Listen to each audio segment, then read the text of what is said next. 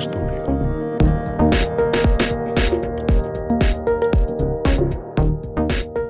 Vuoden 2022 ensimmäinen uutispläjäys. Tämä on Ikkonostudios 129T, jossa käydään metaversumissa ja puhutaan pilven markkinaosuuksista. Ja ties mitä, minä olen Jouni Heikkilä studiossa kanssani on Sakari Naim, moro. No terve. Ja meidän on pakko puhua metaversumista ja meidän on pakko puhua markkinatilanteesta, koska teknisesti maailmassa ei ole tapahtunut juurikaan mitään tänä alkuvuonna. No se on kyllä ihan totta. Se on itse asiassa aika, aika niin kuin monivuotinen ilmiö. Mä katsoin itse asiassa suorastaan, että minkälainen tuuletusikkuna me tehtiin vuosi sitten, kun mä mietin tätä uutisvirran kuivuutta. Että silloin me just Oho. keksittiin joku Viva jakson 101T ja me selvittiin sille meidän tammikuun. Mutta mutta tämä on, tämä, on, tämä, tämä on joka vuosi huomattavan hiljainen jakso tämä tammikuu, koska ihmiset ovat juuri toipuneet noista joululomista ja kukaan ei shippaa mitään ja kaikki paukut säästellään tähän kevään konferensseihin, josta uutisten tekeminen tammikuussa on aika tuskasta. Se on totta. Ja konferensseista kun puhutaan, niin käykääpä katsomassa iglugonf.fi. Se ei ole välttämättä vielä valmis julkaisupäivänä, mutta sinne rupeaa pikkuhiljaa droppailemaan ensimmäisiä valikoituja puhujia kesäkuun jaksolle eh, tai konferenssille. Esimerkiksi Mark Brown, Cosmos DP-tiimin Principal Program Manager Jenkeistä, on laittanut paperia sisään. Eli jos vielä ajattelit laittaa puhujalappua sisään Niklukonfiin, niin älä laita Cosmos DP-aiheesta, sillä voi olla, että Markki beats you. Markku Ruskea Suomeen, aika kova. Nyt jos miettii, että kenen kanssa voi päästä puhujabileissä saunaan, niin tässä on mahdollisuus. Se on, Mark, Mark on kova sälli, niin toi, katso, että Markilta on tullut paperia, tiedän jo, että se paperi kyllä valitaan joukkoon sankkaan. Kuinka monta puhujaa teillä on tulossa Iglukonfiin tällä kertaa? No aika samanlainen setti kuin edellisenä vuosina, eli puhutaan tämmöistä kahden päivän single track tapahtumasta ja eh, paino on ehkä ulkomaalaisilla puhujilla. Yritetään saada Suomeen, Suomeen tämmöistä vähän niin kuin näkymää tuolta muualta. Suurin osa Euroopasta, mutta oli siellä muutamia, muutamia lappuja sitten muualtakin. 12 esitystä ehkä noin ja ehkä joku paneeli ja tämän tämmöistä. Monelle tuttua huttua jo. Eli oikeastaan toi, mitä sä sanoit, oli niin vähän niin kuin sormennäyttö yleisölle, koska sä niin kuin ekaksi sanoit, että jos submittaat, niin älä nyt submittaa ainakaan Cosmos DB-kamaa. Ja sitten oikeastaan sanoit, että no itse asiassa jos sä ymmärrät, mitä ikkunastudiossa puhutaan, niin sun ei oikeastaan kannata submitata, koska me halutaan tänne vaan sellaisia tyyppejä, jotka ei ymmärrä, mitä ikkunastudiossa puhutaan, eikö niin? Fuck! Joo, se on, niin se on kyllä ehkä. Mä jotenkin toivon, että, että toi Suomesta ja täältä meiltä tulisi lappuja enemmän, mutta samaan aikaan mä kyllä toivon, että Iklukonfi, joka siis aina striimataan – täysin ilmatteeksi joka puolelle, niin mä toivon, että siellä on, siellä on niin kuin semmoista, semmoista puhujakaartia, että me saadaan Suomeen päin vähän valoa. Että toi, joo, joo, kyllä tässä on, tässä on konflikti ja mun täytyy katsoa peiliin ja tutkailla sieluani. No hei, sillä aikaa kun sä tutkailet sieluasi, en tiedä kuinka kauan kestää löytää se ylipäätänsä. Mä oon valmis itse asiassa, se oli tuossa ihan pinnalla se virhe, defekti.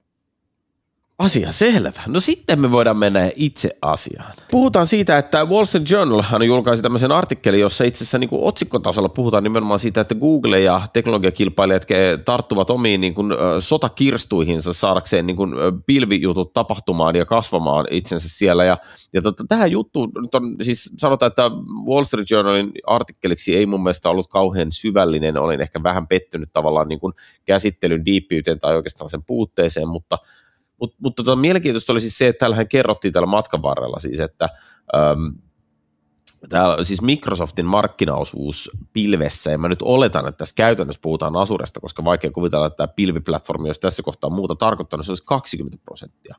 Mm. Ja että Amazonin markkinaosuus olisi 41 prosenttia, eli siis, äh, se tarkoittaa sitä, että Azure on edelleen pysynyt vain puolikkaana siitä, mitä AVS.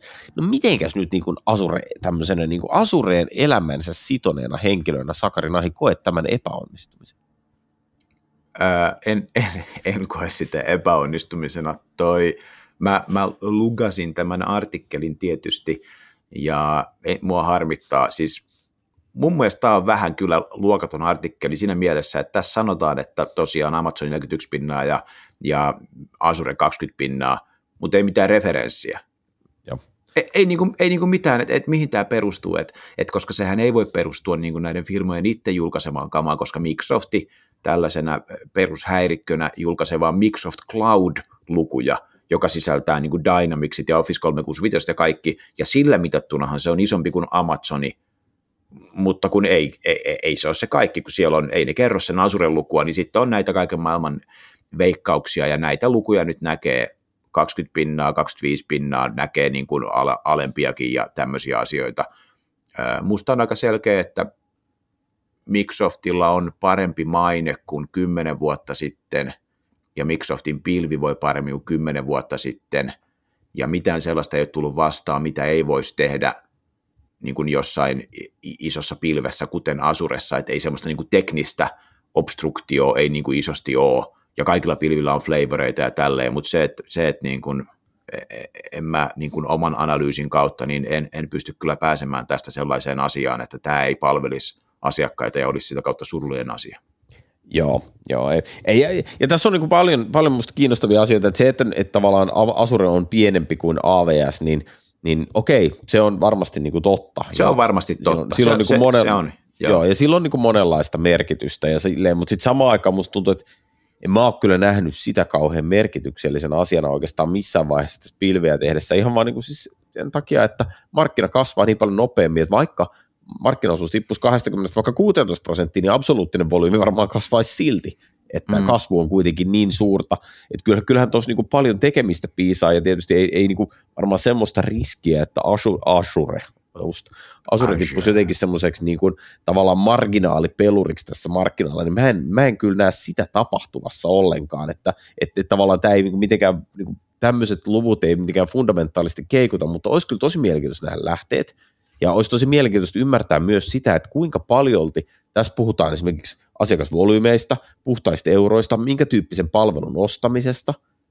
et, et mä, niin itse, yksi sellainen asia, mitä mä oon jäänyt pohtimaan monissa keskusteluissa, mitä on itse käynyt asiakkaiden kanssa, että musta tuntuu, että ä, aika moni ostaa AVSstä niin kuin IaaS-kapasiteettia, ja, ja mitenkään väheksymättä sitä, siis IaaS-kapasiteettihan on pilvipalveluproviderille ihan hyvä myyntituote ja kaikkea sellaista, mutta jotenkin mulla on sellainen olo, että mä näen, tietysti mä näen, mulla on kupla ja mulla on vinoutuneet lasit ja, ja kaikkea sellaista, mutta mä näen tosi paljon enemmän ehkä sitä, että se mitä Asureen tehdään, niin on enemmän semmoista paassiluonteista, ja sitä kautta voi ehkä ajatella sillä, että sillä on ehkä suurempi retentioarvo, koska kuitenkin se nyt on vaan totta, että paassiratkaisujen esimerkiksi siirtäminen pilvestä toiseen on vaikeampaa kuin IaaS-ratkaisujen.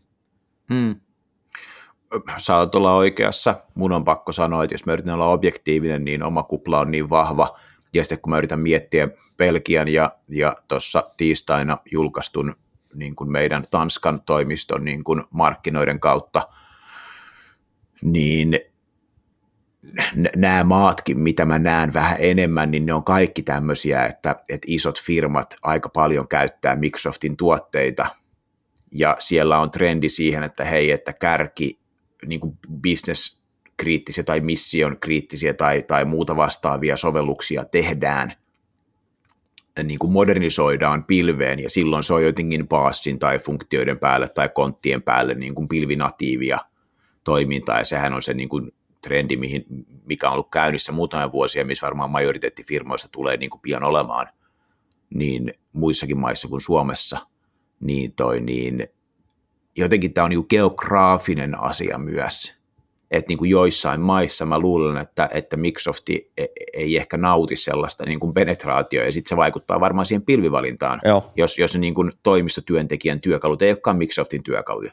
Kyllä. Joo, Keski-Eurooppa on, on, siis siellähän on ollut varsinkin niin kuin Saksa esimerkiksi, kun, siis itse asiassa mä meinasin sen nostaa joulukuussa johonkin tuuletusikkunan mukaankin, mutta se ei vaan ikinä mahtunut agendalle, niin oli ihan no mielenkiintoinen. nyt on aikaa, koska uutisia ei ole. No ei, ei ole aikaa. No, siis, ikkuna, siis ikkunastudiohan kaiken kaikkiaan toimii silleen, että kun substanssi loppuu, niin sitten loppu vaan fillataan höpötyksellä ja me ollaan good at it. Että ei, ei, ei, aikaa ei koskaan. Sekuntiakaan ei, ei ole tuhlattavana Huomaatteko te, mä yritin puhua asiaa, Sakki otti tällaisen näkökulman tähän hommaan ja sen takia meillä ei ole aikaa. No mutta hei, mä, mä olin sanomassa siis sitä, että meinasin ottaa to, joulukuussa johonkin ikkunastudion mukaan tai tuuletusikkunan mukaan sen, että et, äh, Saksassa en muista mikä osavaltio se oli, joka yritti siis päästä eroon Microsoftin työkaluista, ja tämä hankintapäätös siis kumottiin oikeudessa sen takia, että niillä ei ole riittävän hyviä perusteita siihen, että joku toinen vaihtoehto olisi niin kuin kustannustehokkaampi, ja jotenkin tässä on jotenkin hirvittävän semmoinen ö, ysäri tai, tai vuosituhannen vaihteen klangi, kun oli näitä tämmöisiä vääntöjä, että pitäisikö siirtyä LibreOfficeen tai OpenOfficeen, ja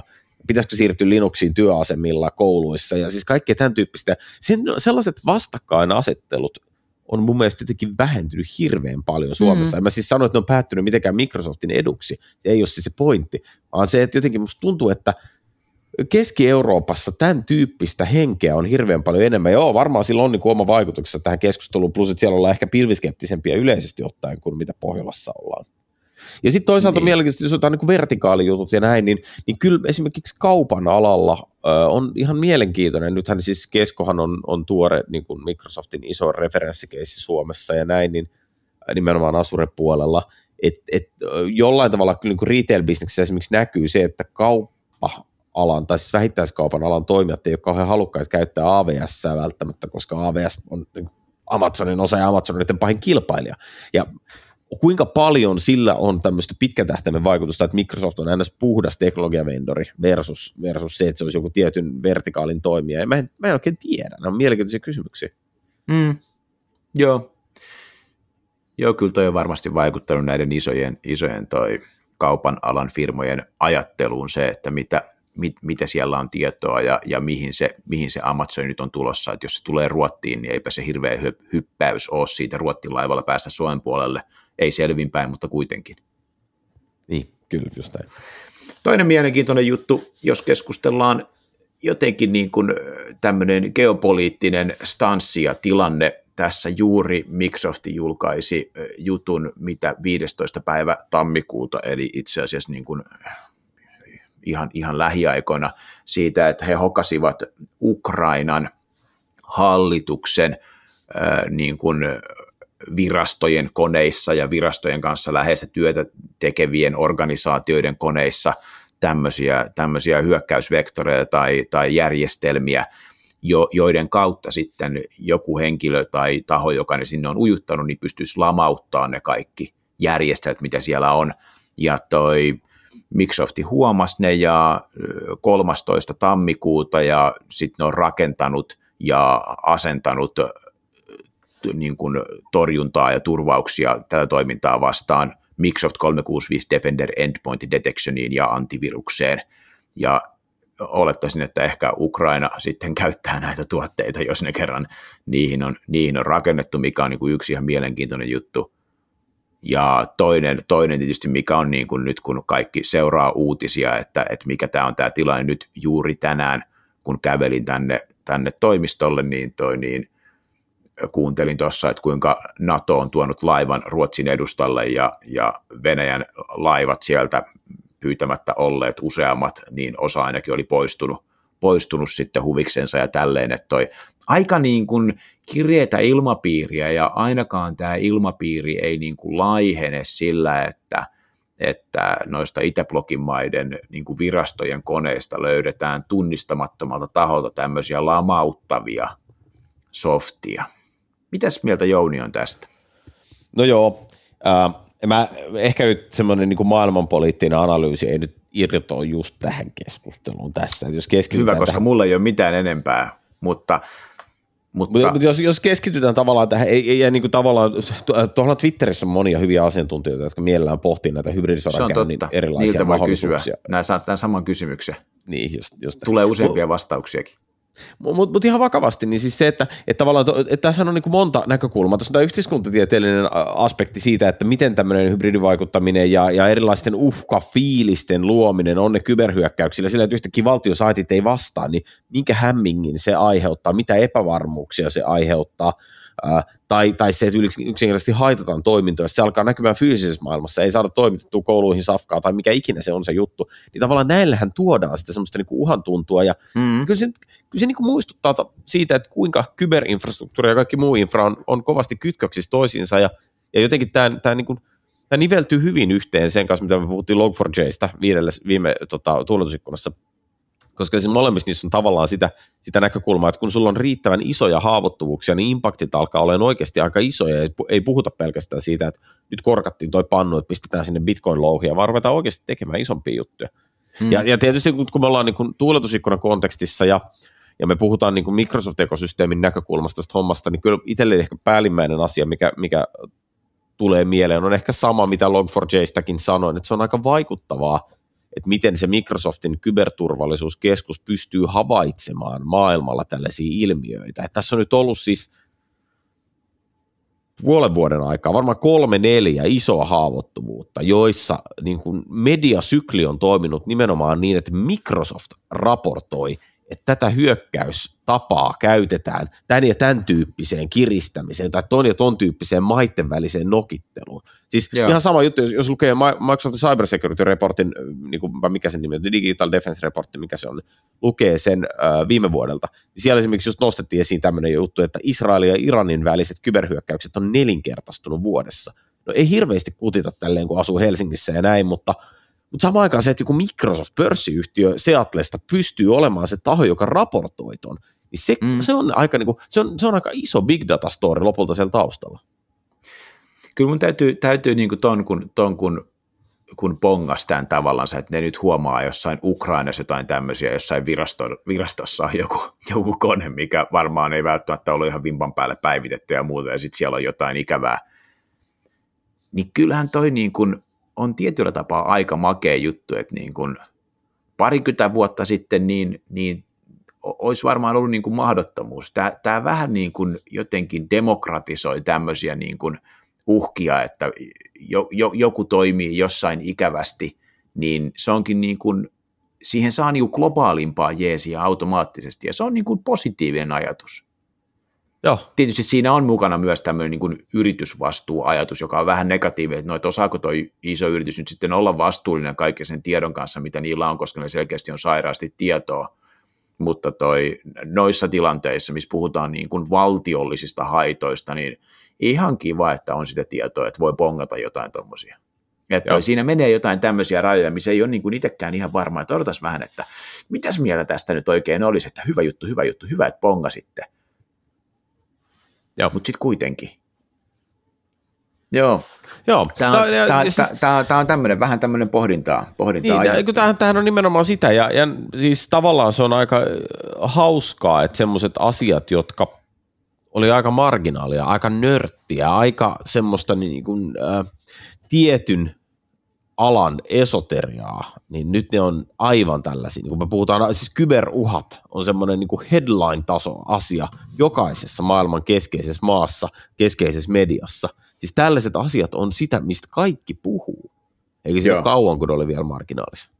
Joo, tähän tuli siis, tämä uutinenhan tuli, en mä tässä missään Microsoftin sivulta pongannut, kun se oli joku, tiedätkö, mm. CNBC tai joku muu, mikä, ai mitä odota, okei tämmöinen juttu, että en mä, niin kuin, ei tämä Microsoftin kanavista tullut mun silmään, niin tämä niin. uutinen esimerkiksi. Niin, just just. Aika mielenkiintoinen. Hei, se jäi äskeisestä, kun puhuttiin tuosta markkinaosuudesta, että jos toi nyt toi Wall Street Journalin artikkeli oli jollain tavalla faktuaalinen, että siinä oli 66 pinnaa oli jaettu niin kuin Amazonin ja Microsoftin ja Googlen kesken, niin mitäs veikkaat, mikä se viimeinen kolmasosa on? Tietenkin Oracle. Ja Oracle. En, niin mä en tiedä. Mä en tiedä, ja, ja siis toki, toki se, että mitä on cloud computing, niin se on määrittelykysymys. Siellä on varmasti joustonvaraa erilaisissa tilanteissa, ja mä, mä uskon, että se, Aivan mitä sinä ja minä hahmotetaan pilveksi, mikä on meille korepilveä, niin se ei ole välttämättä ollenkaan niin kuin se sisältö, mitä kaikki maailman analyytikot sille asialle antaa, mutta en mä todellakaan tiedä, mitä se kolmannes pilvestä sitten on, jos ei se ole niin Microsoftia, Amazonia ja Googlea. Alibabaa. Se on muuten Mitä? totta. Tämä, tämä on muuten tämmöinen vinouma, että sitä aina kökkii täällä Euroopassa ja sitä unohtaa ajatella, että ai muuten ihan totta. Mutta eipä Wall Street Journalkaan maininnut. Ei, ei, ei maininnut, en mä tiedä mikä VSJin näkymä on Kiinaan, että kuin, kuin syvälle ne heidän niin kuin bisneslonkeronsa oikein ulottuu. Kyllä, kyllä niillä pitäisi olla ne lonkerot, kyllä mä niin sanon. Kyllä niillä pitäisi olla. Mutta mä uskon, että niillä on IBM-näkemys ja Oraclen pilveen näkemys ja tietysti Red Hatin pilveen näkemys ja kaikkiin näihin, mutta sitten, sitten niin kuin kiinalaiset pilvitoimittajat, mm. se näkemys saattaa olla no, toisen se, asteen on, näkemys. On se näin, jo kyllä mä ymmärrän, mitä sä meinaat. Joo. Kyllä mä yes. luulen, että se voi olla tuolla päin. Joo, mistä sitten jutellaan? No jutellaanko metaversesta? No mistä muustakaan? No, no, no just näin. Mutta mun täytyy kyllä sanoa, että ähm, en tiedä, niin kuin, onko sulle Sakki kirkastunut se, että miten metaverse tulee? Mikä on se tapa, jolla se hiipii meidän arkeen? mikä on se tapa, millain metaverse hiipii meidän arkeen? No mulla on kaksi ajatusta siitä. Mä uskon, että metaverse hiipii, hiipii niin kuin generaatiokäpin ja generaatiovaihdoksen kautta. Sukupolvi vaihtuu ja meidän skidit, mä itse en niin kuin innostunut, tiedätkö, Minecraftista, mä oon innostunut NetHackista ja mä oon innostunut World of Warcraftista 2001 tai jotain tämmöistä, jostain beta-versiosta ja muuta, ja nyt Minecraft ei enää niin kuin jaksanut mua niin kuin innostaa, mutta, mutta sitten lapset taas innostuu, ja sehän on niin kuin suorastaan metaversen, metaversen niin kuin esiaste. Sitten on Roblox, pörssitäkin RBLX, kova juttu, joku Nike teki Robloxiin jonkun niin kuin Nike-maailman ja, ja jotain tämmöistä. Et mä luulen, että tuolta niin kuin, ihan vaan, että meidän, tiedätkö, skidit on niin kuin altistuneita tollaselle niin kuin metaversemaiselle happohotelli versio 2.0 meiningille, niin niiden niin kuin ajatukset ja oletukset käyttäjäkokemuksesta ja käyttäjäinteraktiosta, ihmisinteraktiosta, niin ne on kuitenkin askelta pidemmällä kuin meidän. Ja sieltä joku startup-yrittäjä, 8-vuotias, laittaa jonkun uuden metaverse-jutun, joka, joka hiffaa sen niin kuin gestaltin hänen ikäluokassaan – saa niin kuin biljoona, triljoona euroa ja on niin kuin viisinkertainen unikorni, niin, toi, niin se on yksi. Ja toinen on työympäristö. Joo, tämä on minusta mielenkiintoinen. Et, et, et, jos, mä saan keske, jos mä saan Saat. keskeyttää sun analyysin hetkeksi, että toi tavallaan, miten sä kuvasit metaversen niin kuin Minecraftina, tai Minecraftin metaversena, niin toihan on ihan sillain niin jännä juttu, että näinhän se tietyllä tavalla on. Pelithän on muuttunut siihen suuntaan, siis kyllähän se on ihan sama, otatko sä Fortnitein vai minkä, niin sä voit kuvitella sitä jonkunnäköisen metaverseksi, siis siinä on se, että et, et ehkä, ehkä mä jotenkin ajattelisin, että aika monissa peleissä se, että mitä siinä tehdään siinä ympäristössä, niin se on jotenkin aika paljon ulkoisesti tavoitteellisesti määritelty, että toki Minecraft on niin kuin sandboxi, mutta silti se formaatti on nyt se, että nyt mä niin kuin tässä kasan näitä turkasen palikoita. Ja mulla on kavereita tossa ja niin, ja, ja sulla on kavereita tuossa, mutta samaan aikaan... Tässä on avatar.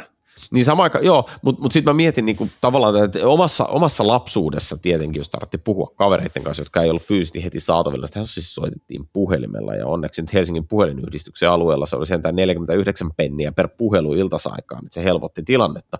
Mutta joka tapauksessa niin, niin tavallaan jään pohtimaan sitä, että Minecraft, onko se niinku puhelimen korvike? Että onko se silleen, että jos mä haluan vaan mennä niinku kavereiden kanssa hengaille ja juttelee jotain, niin meneekö mä niinku Minecraftiin tekee sen?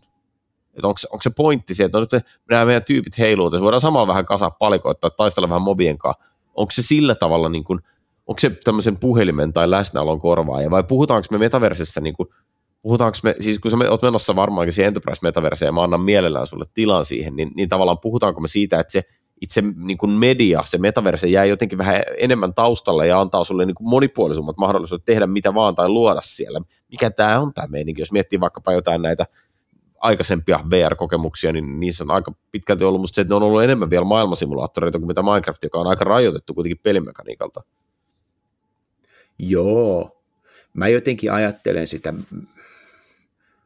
ehkä mä ajattelen sitä niin kuin tälleen käyttäytymisen ja tottumisen niin kuin kautta meidän maailmaan tulevaksi. Mä ajattelen se sillä lailla, että – että kun skidit on tottunut siihen ajatukseen, että tuossa on avatar, ja no mun poika nyt, hän ei saa pelata verkossa vielä Minecraftia, että se on ihan täysin niin kuin omaa rakentelua. Että mä en ole nähnyt sitä sosialisointiaspektia, että kyllä meillä se sosialisointi on sitä, että juostaan niin kuin naapuriin, soittaa ovikelloa.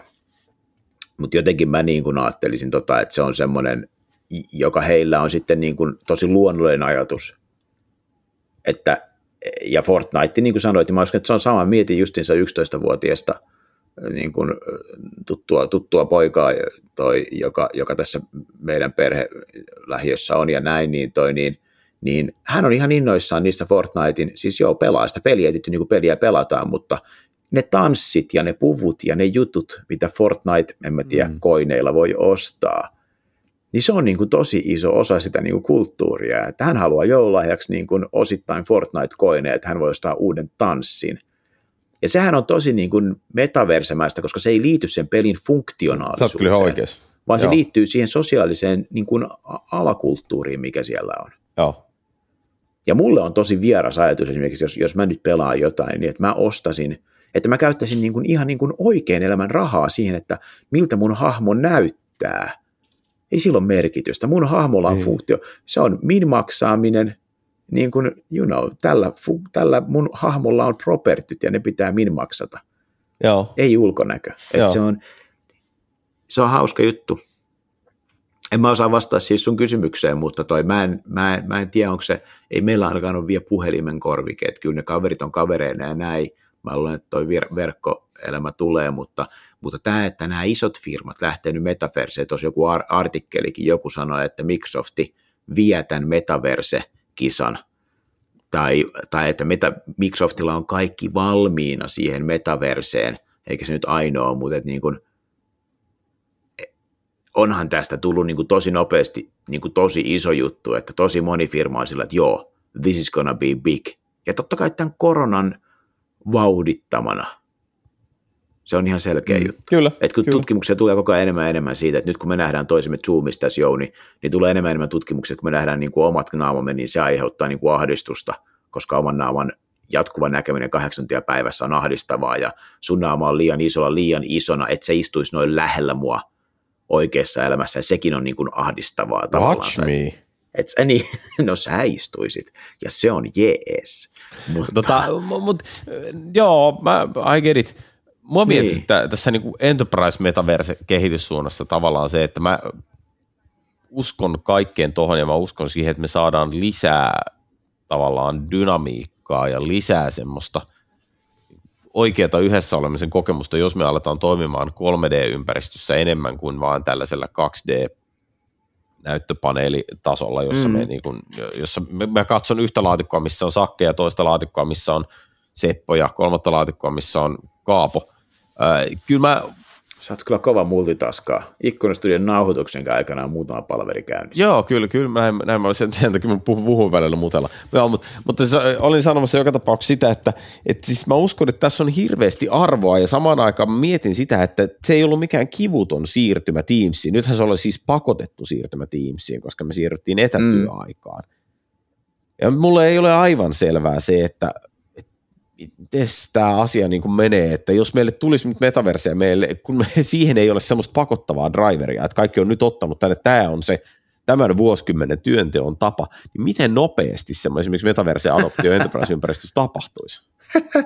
No ei varmaan nopeasti. Mutta, mutta se, että jos, jos Microsofti tai joku muu taho, mä oon saanut tuon artikkelin kanssa siitä, että jos nyt tulisi vaikka, että hei, Teams on tämmöinen metaverse feature, että te voitte niinku fyysisesti positioitua 3Dnä. Ja tässä olisi muuten tämmöisiä laitteita, minkä tää on niin kuin compatible vaikka Questin kanssa, joka maksaa muutamia huntteja. Että joku firma voisi niitä jopa ostaakin ehkä työntekijöille.